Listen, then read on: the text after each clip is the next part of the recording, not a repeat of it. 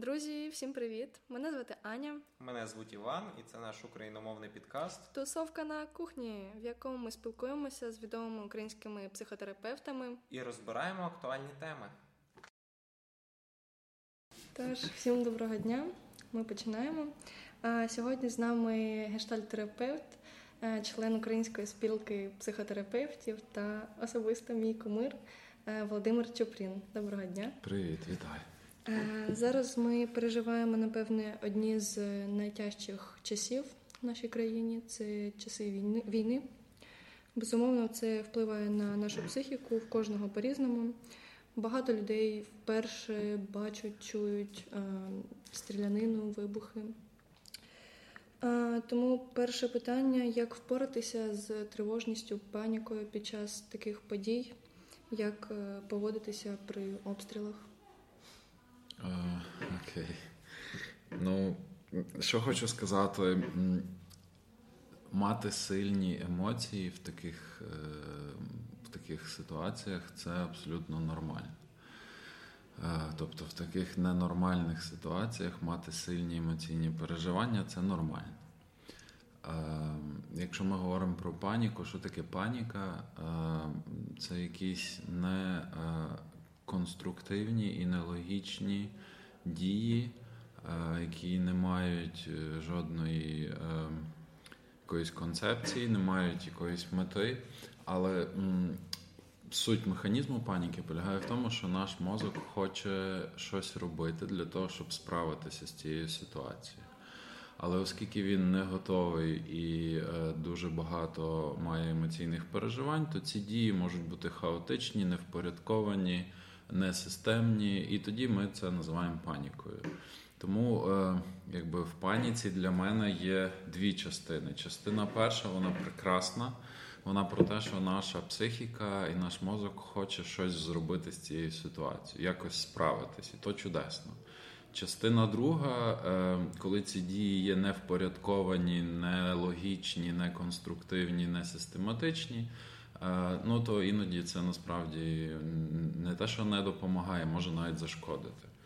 Тому, е, що мені хотілося б сказати в тому місці, ну це точно не про те, щоб боротися зі своїми емоціями, почуттями і переживаннями, бо, повторюсь, в такій е, ненормальній ситуації. Це абсолютно нормальна реакція. Тому важливо розуміти, що там мені може бути страшно, та я можу бути наляканим чи наляканою. В мене може бути багато злості, в мене може бути ем, різні переживання, розпач, страх, злість, сум, е, розгубленість. Е, видихаємо. Е, є різні техніки стабілізації, а далі в тій другій частині, де ми діємо, е, правда в тому, що ми можемо вибирати наші дії. Тобто, і це те, що в принципі зараз е, люди вже потрохи роблять інтуїтивно.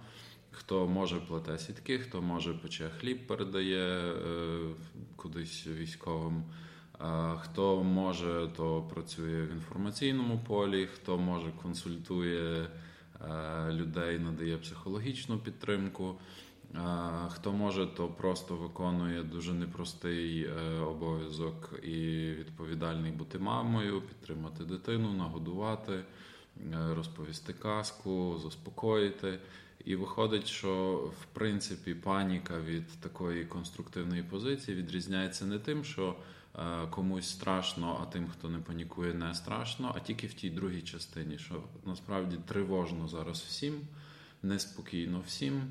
Але е, в тій другій частині, де про вибір дій, е, щоб паніки не було, то таке питання, що я можу зробити зараз в тому місці, де я є, і чим я можу бути корисний для інших, і що я можу зробити для себе.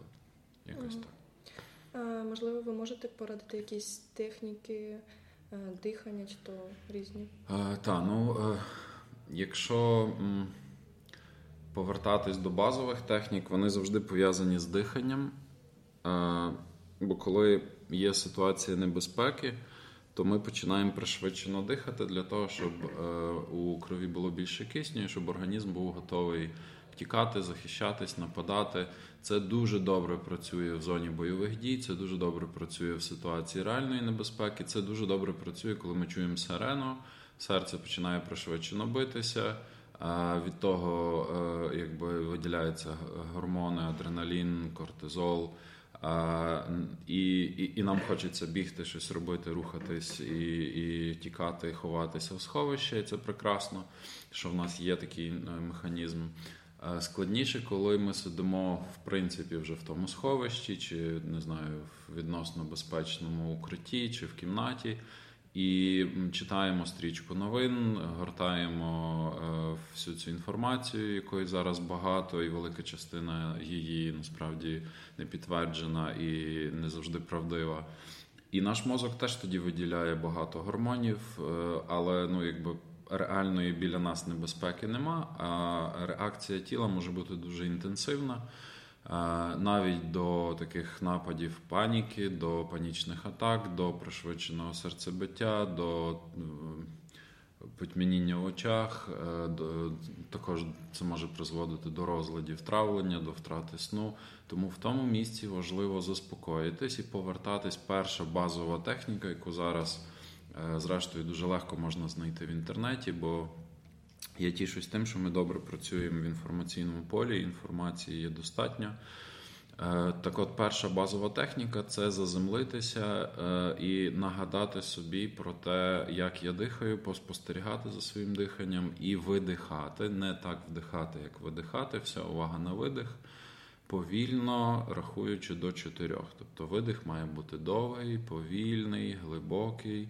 І поки ми видихаємо, подумки рахуємо один два, три, чотири. І тоді ми зробимо вдох автоматично. Так декілька разів. Потім повертаємось е, до того місця, де ми є зараз. Е, тобто відкладаємо телефон, якщо там є новини, е, перестаємо розмовляти про ті події, які є там, але яких немає тут, і заземляємось. Дивимося довкола, розглядаємось, можна є так звана техніка 5, 4, 3, 2, 1.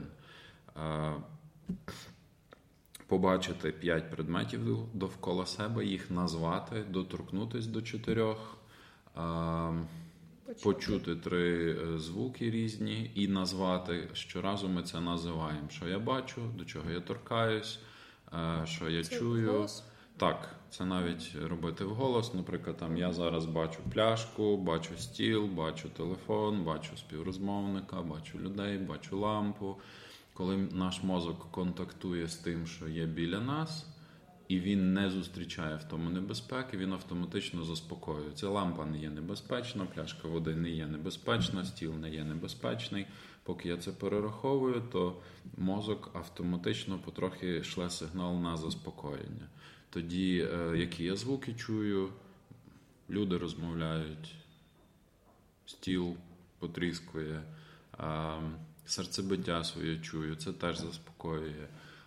Тоді два запахи відчути і щось одне на смак. Це може бути та сама пляшка з водою, спробувати воду. Е, це так так звана техніка заземлення, повертання туди, в то місце і до тих е, обставин, які мене зараз оточують. Е, це добре працює якраз тоді, коли це місце є безпечним або відносно безпечним, і тоді так можна заспокоїтись. Звичайно, що якби це місце було небезпечне, тоді працює з точністю до навпаки.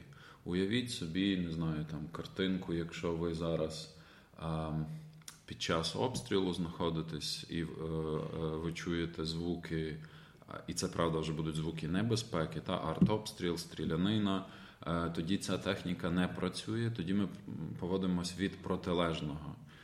Закриваємо очі і переносимося з цього небезпечного місця кудись, де нам було безпечно. Наприклад, згадайте е, якусь картинку з дитинства, десь, можливо, в бабці, в селі, можливо, в тата на руках, можливо, з якогось сімейного свята, з відпочинку, десь, де вам було добре, і це теж техніка стабілізації, але вона ну, якби від зворотнього. Та? Якщо це не в тому безпечному місці я зараз є, тоді я подумки лину в то безпечне місце в ті часи, де мені було добре, для того, щоб стабілізуватись, заспокоїтись. І далі, коли я вже повернуся сюди назад, в мене вже буде достатньо ресурсу для того, щоб приймати якісь виважені рішення, то тікати чи залишатись в сховищі, нападати, захищатись, е, кликати на допомогу. Тобто, в будь-якому випадку нам потрібна стабілізація. Це так зване е, правило кисневої маски в літаку. Воно каже, що перш ніж когось рятувати, чи навіть якщо це мама з маленькою дитиною, їй необхідно в першу чергу вдягнути маску на себе, подбати про себе, себе стабілізувати, переконатись, що кисень є, і вже тоді, маючи опору, маючи основу якусь, маючи цей спокій, пробувати допомагати іншим. Схоже правило знають всі рятувальники. Перш ніж рятувати когось з води, треба подбати про свою безпеку. Тому рятувальник підпливає зі спини, тому він тримає дистанцію. Тому навіть якщо він бачить, що людина в паніці може ще його потопити, він може її якось не знаю, скрутити чи там не знаю ударом якось заспокоїти, і тільки тоді пробувати допомагати. Е, в психологічному плані тоді абсолютно так само. Перш ніж допомагати комусь, заспокоювати когось, стабілізувати когось, треба подбати про себе. Це вже в тому місці е, і в той момент, коли це відбувається. Ну і теж мені важливо сказати, щоб не забували за сон по мірі можливого, не забували про їжу. В стані стресу е, наш організм діє е, в принципі доволі логічно. Його логіка така. Нема сенсу зараз їсти і мати великий шлунок важкий набитий. Якщо нам доведеться бігти, тікати, не знаю, від небезпеки, ховатись, ми маємо бути, ну якби так, е, легкими та і почуватись необтяжено. І якоюсь мірою це правильно, якщо ситуація небезпеки може тривати там 5, 10, 15, 20, півгодини. Але якщо це ну, вже який день триває підряд, і наше завдання грати в довгу гру і витримувати такі довгі дистанції, тоді точно варто поїсти, тоді точно варто відпочити, поспати. Якщо вам страшно лягати спати, то попросити когось, щоб вас розбудили, делегувати ту відповідальність. Мені страшно, що я просплю сирени, то попросити когось, хто поряд, щоб мене розбудили, і щоб я міг трохи цей контроль. Не відпустити повністю, а делегувати, попросити віддати, перекласти його комусь, і е, подбати теж про себе. Тобто це їжа, це сон. Ем, і це ну, якби оці техніки, про які я вже згадував, на заземлення, на стабілізацію, це дихання на чотири, е, це контакт з тим, що мене оточує. Якщо ви не самі, якщо біля вас поряд є люди, добре працює е, взяти за руки іншу людину долонями, так долоні в долоні. І е, якщо знову ж таки в когось є сильний напад паніки або сильний страх, то попросити людину дивитись вам в очі і попросити ту людину стискати по черзі ліву руку, праву руку.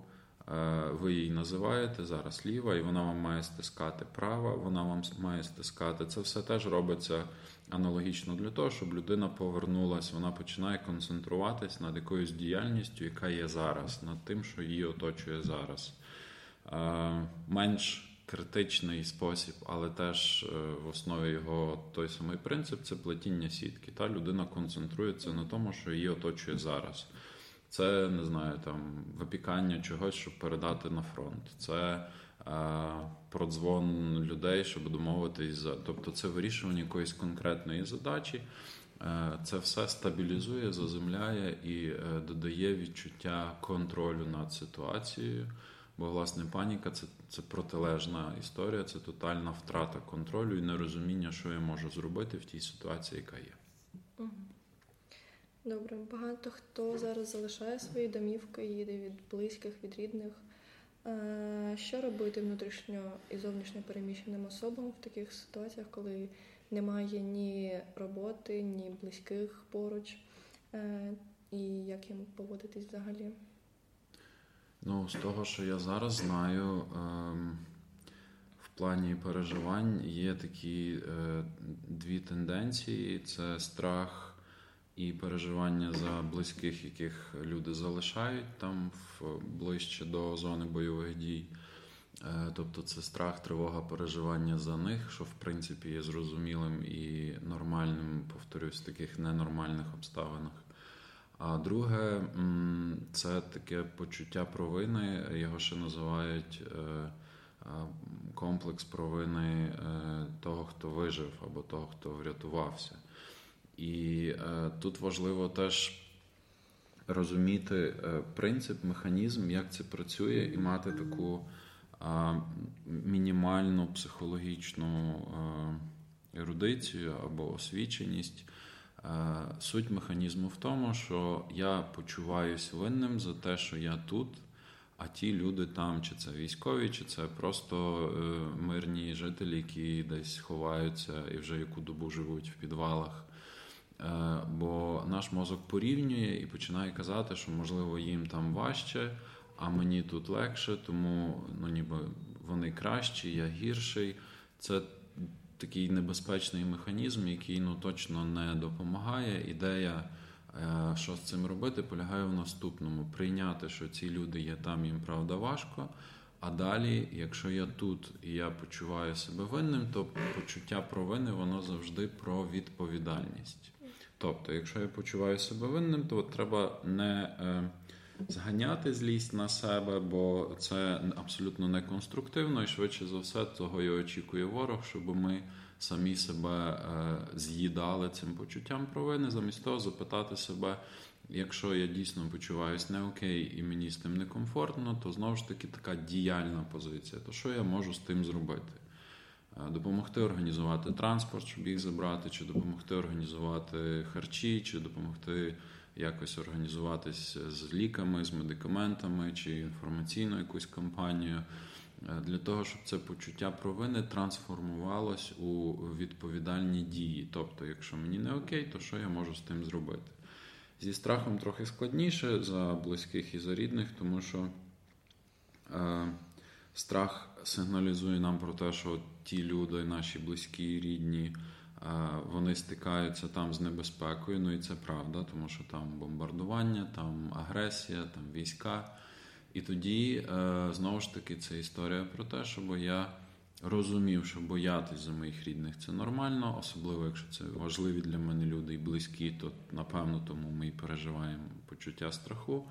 А далі думати, що саме і як саме я можу зробити в тому місці, де я є. Бо найважче. Е, з чим справля... не справляється швидше наша психіка, це відчуття недієздатності або неспроможності щось зробити, або безпорадності. І тому ну, якби такі ліки від цього стану це дії. Е, ми з вами з того починали, що паніка це дії, тільки це такі хаотичні, невпорядковані дії. Бо мозок е, інстинктивно розуміє, щоб якось справитися з цією ситуацією ну це точно треба щось робити. Треба приймати якісь рішення, робити якісь дії. Тому тут аналогічно е, спитати себе, що я можу зараз зробити в тому місці, де я є, для себе в першу чергу, в другу чергу для тих людей, для рідних, для військових, для тих, хто є в тих місцях е, загострення бойових дій. І ну, пробувати робити якісь дії. Е, якщо ви бачите, що ви не можете нічого зробити в плані, е, ви не можете допомогти військовим, не знаю, з поставкою новітнього озброєння, бо ви не міністр оборони, а ви звичайна людина десь тут. У, на заході України, тоді е, інша друга методика це дистанціювання. Тоді ми відсторонюємося і кажемо, і це теж абсолютно нормально сказати. Ну я на це впливу не маю, це не моя компетенція, це не моя відповідальність. Е, тому переключаюсь з тих речей, на які я впливу не маю, на ті речі, на які вплив я маю.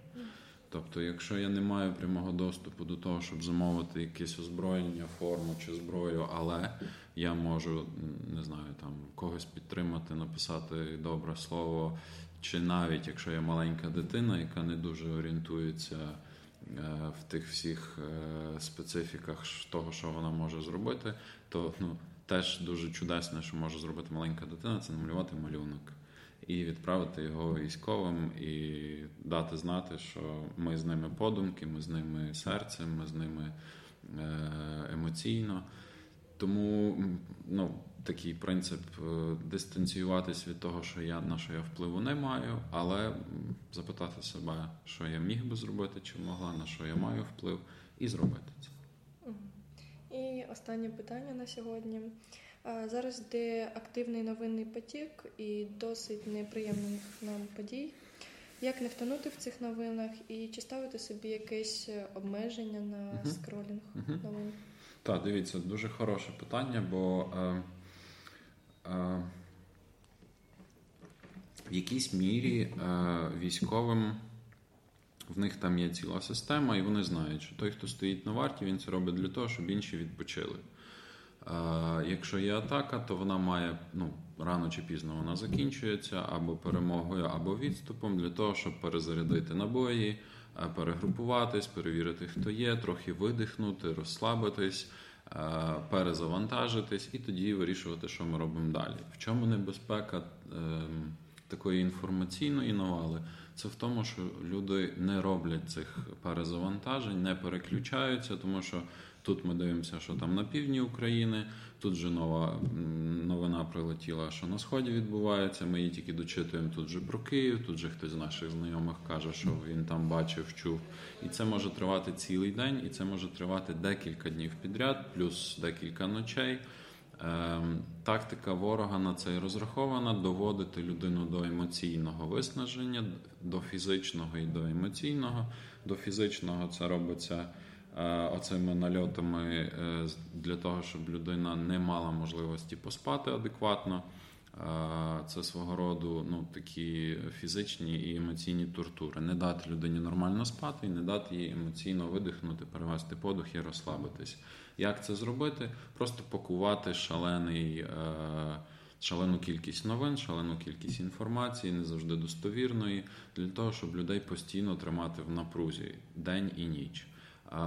Коли люди в такому стані, вони теж не можуть адекватно приймати рішення, і тоді вони будуть готові погодитись для того, щоб якось вже розрядити ту ситуацію і дати собі трохи спокою і видихнути. Вони будуть готові погодитись е, іноді на дуже для них неприйнятні умови, дуже нехороші якісь домовленості. Тобто, це ціла інформаційна війна, це ціла інформаційна кампанія. І моє завдання як психотерапевта теж сказати, що це дуже емоційна, емоційний фронт, бо лінія нашого фронту тут е, ближче до до Заходу, ближче до цих відносно мирних частин України. Е, наша лінія фронту є емоційна. Тобто ми на своїй лінії фронту намагаємося справитися з страхом, з тривогою, намагаємося не піддаватись паніці і теж намагаємось е, ну, якби, шукати свої виходи, вирішення в тій ситуації, яка склалась. Ну бо навряд чи ну, до такого можна бути готовим. Хоча це не означає, що ми не справимося, але для того треба, повторюсь, подбати про себе, трохи поспати, поїсти і далі сісти і подумати, що ми з тим можемо зробити, і зайняти таку е, проактивну позицію, де ми чітко розуміємо, що боятись тих обставинах то нормально. Е, переживати, то нормально, але це не означає, що обов'язково при тому панікувати, е, кричати, що все пропало, е, читати суцільний потік новин для того, щоб вишукувати спокій, бо спокою дуже часто там ми не знайдемо. Спокій, повторюсь, можна знайти в тому місці, де ми є, в тих обставинах, які нас оточують, там обійнявши людей, які поряд біля нас сказавши тим, хто для нас важливий, що ці люди важливі для нас, сказати тим, кого ми любимо, що ми їх любимо, побути е, в тому місці, де ми є. І е, тоді та такі практичні речі це ставити собі обмеження, наприклад, виходити е, в інтернет чи там в соцмережі для того, щоб щось почитати. Ну, декілька, не знаю, там, можливо, годину, півтори ввечері, але не весь день і точно не всю ніч. Не перепощувати підряд всі новини.